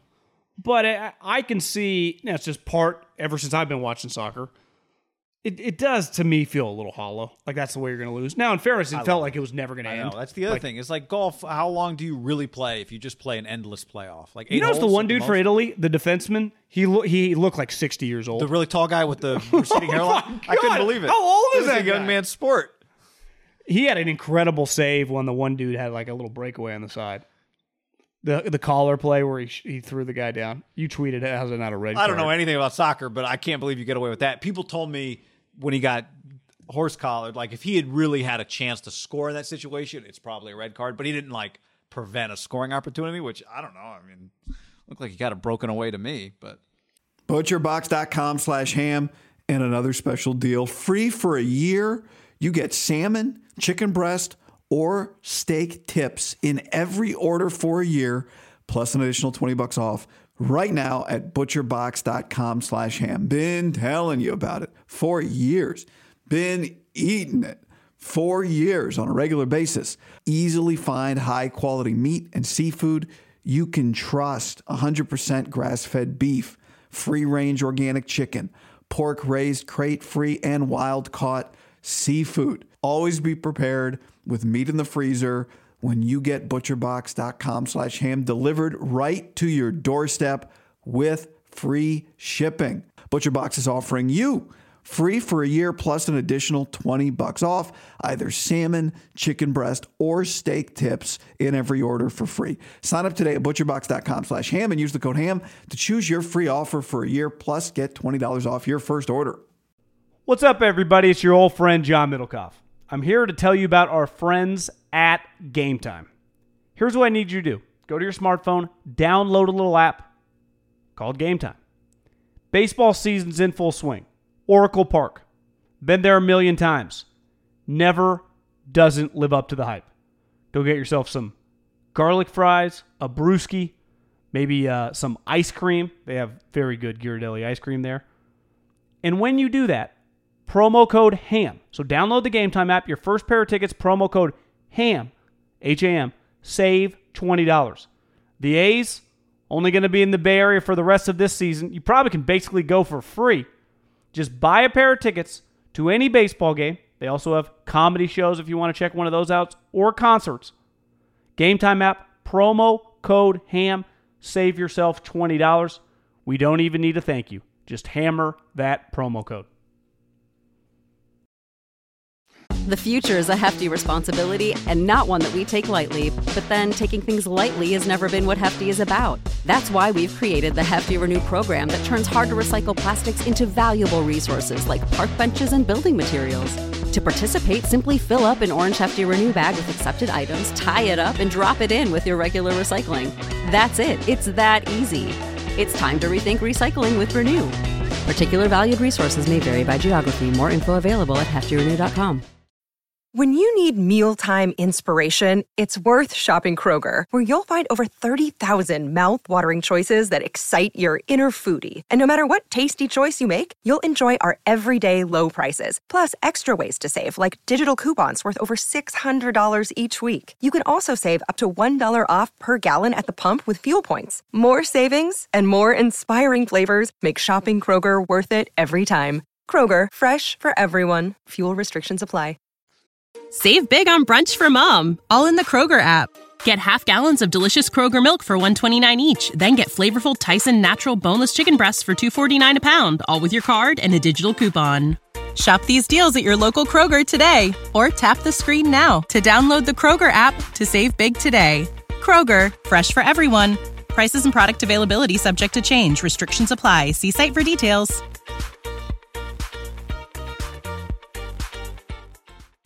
Did you know that we lost in basketball to Nigeria I, yesterday? I did know that, yes. Only because I saw uh, Gottlieb.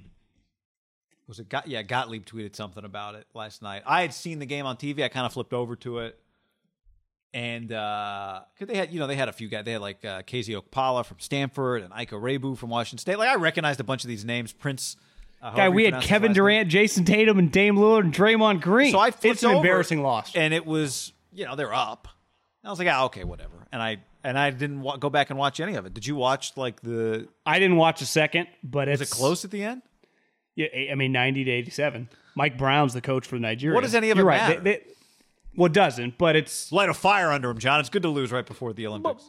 But to me, when you're pl- like, you should not lose that game. Like you, that, I'm sure that's the most embarrassing loss in the I history. of agree, USA but I, basketball. I I did watch it, but it didn't mean anything. I did watch it and think, oh my god, like Kevin. Dur- I just watched Kevin Durant play a full season. I just watched all these guys play. Like, are these? I did. That was my impression watching the game. It's like, how are these guys even locked in right now? Because a, I think the clearly they weren't. Yeah. I, first of all, I think the Olympics to basketball players. I'm not going to say it means less than it ever has, but it it doesn't mean what it did to the dream team. Right? Yeah, no, it doesn't. And then on top of that, this is not you've coming out of like a really bizarre year. And on top of that, this is an exhibition game, right? Or something. I don't even know what. Yeah, to, to me, the the Olympics mean everything. The summer ones, right? To the gymnasts and the swimmers.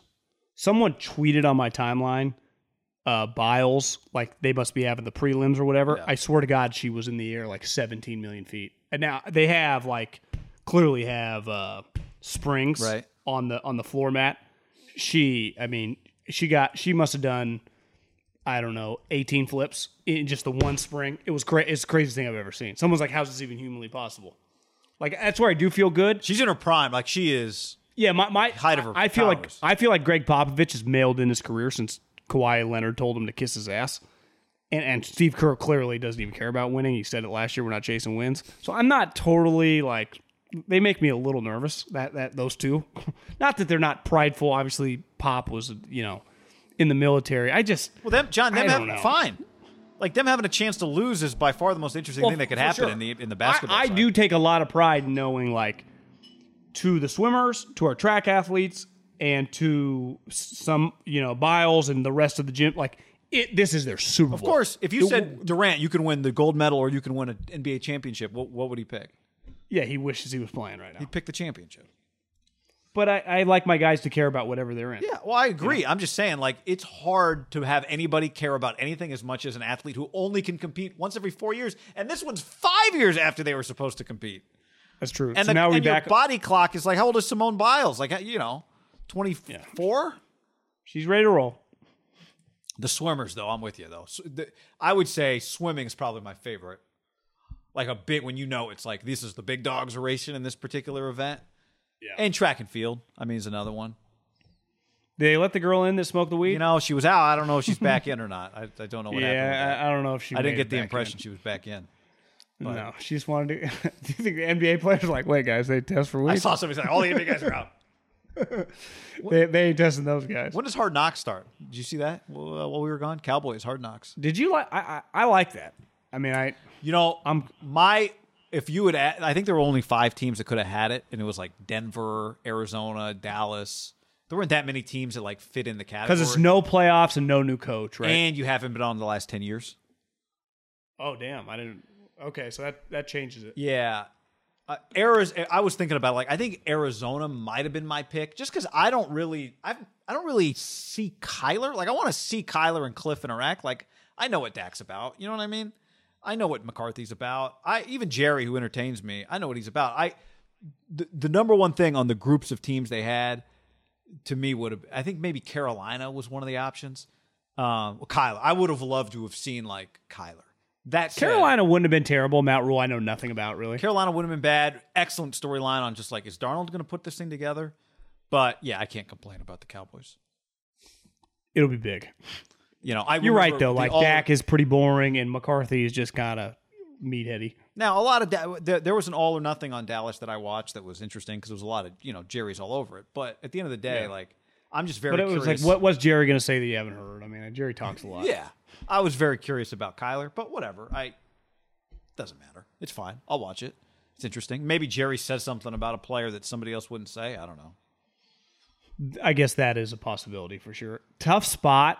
I mean, honestly, if I'm Mike McCarthy, like, did we really have to be on fucking No, Hard I'm with you. I saw Cowherd's take was like, do we need another distraction here? Now, is Hard Knocks in 2021 the distraction it was in 2011? But No. still, like But, everywhere, yeah, you got a camera following just you. you got to around. do some interviews. You got to have yeah. It's not nothing. I I'm, like, I hey agree. guys, I mean, it's. I mean, it's kind of playoffs or bust for the guy. Their team's loaded. They got an expensive There's roster. no kind of about it. It's playoffs or bust or more. Honestly, I think it adds a lot of pressure to him. Not exactly. Especially like there, there's it's pressure division. on him. Like even just not winning the beating the wild card team would feel like a major letdown, even if they made the playoffs. They didn't win their. to me, there's there's pressure on him just to not look like an idiot. Like, what does he look like? and, and Dak doesn't just have to be good. Like Dak just got paid. Yeah, there's there's a lot. There's a lot. Yeah. Uh, Ohtani Monday night, John. Ohtani becomes a bigger star every day. It feels like so. Home run derby. Home run derby. Do you know who else is in it? Joey Gallo, uh, Matt Olson, Yonder Alonso. Uh, that's four. There's I think there's eight total people in it. Um, That's pretty good. I mean, eh. Harper, Stanton. yeah, it's it's not it's it's Ohtani. I mean, you're gonna need if you're gonna keep watching it. Trevor Story, Trey Mancini, Salvador Perez, Juan Soto. Yes. I'll tell you this. I don't I don't love a first round matchup Ohtani and Soto. Oh yeah, they match him up kind of like uh, I don't love that. NCAA tournament style. How is Juan Soto the eighth seed? I mean, I guess it's probably based on production this year, but holy smokes, that guy. One thing that is cool, it's in Denver. Ball's gonna fly. Yeah. It's going to be like uh, the match Yeah, where they're hitting the ball fly. 380 on the fly. A couple times I watched though, Bryson clearly tried to hit it as far as humanly possible and like rocked it into the trees. Yeah, he hit one that I thought he actually hit. I was like, did he hit that low? Was that he was? I think he was pretty amped up for trying to hit like outrageously far. I felt like Phil was much more accurate on his drives than Bryson. how about? uh Oh yeah, he was. How about just like Trout, all time greatest player? Blah blah blah blah blah. The, the the baseball doesn't do it. Ohtani just rolls in and becomes a superstar playing on the same team. Yeah, I, Part of it, his swing is sweet. Part of it is he, you know, he's a pitcher. I mean, he's just kind of crazy. he's way cooler than Trout. Yeah, Trout's right. I mean, it's just he does. It's not like he gives a bunch of pregame interviews that anybody hears. It's Well, the one thing that kind of sucks, he's going on this historic run, and Mike's been hurt. Right? Wouldn't Yeah. it be pretty cool if Mike was healthy and the two of them were just kicking everyone's ass? awesome. I mean, when, is he ever coming back, or is he just taking the season off? I keep looking at the standings. Like, could the Angels make the playoffs? They're pretty far out of it. It's pretty They hard. need to expand the playoffs for the Angels. yeah. I know, but Okay, I'm starving. all right. Welcome back, everybody. Great to be back. We appreciate it. Good to see everybody. Uh, later. Adios. When you need mealtime inspiration, it's worth shopping Kroger, where you'll find over 30,000 mouthwatering choices that excite your inner foodie. And no matter what tasty choice you make, you'll enjoy our everyday low prices, plus extra ways to save, like digital coupons worth over $600 each week. You can also save up to $1 off per gallon at the pump with fuel points. More savings and more inspiring flavors make shopping Kroger worth it every time. Kroger, fresh for everyone. Fuel restrictions apply. Save big on brunch for mom, all in the Kroger app. Get half gallons of delicious Kroger milk for 129 each, then get flavorful Tyson natural boneless chicken breasts for 249 a pound, all with your card and a digital coupon. Shop these deals at your local Kroger today or tap the screen now to download the Kroger app to save big today. Kroger, fresh for everyone. Prices and product availability subject to change. Restrictions apply. See site for details.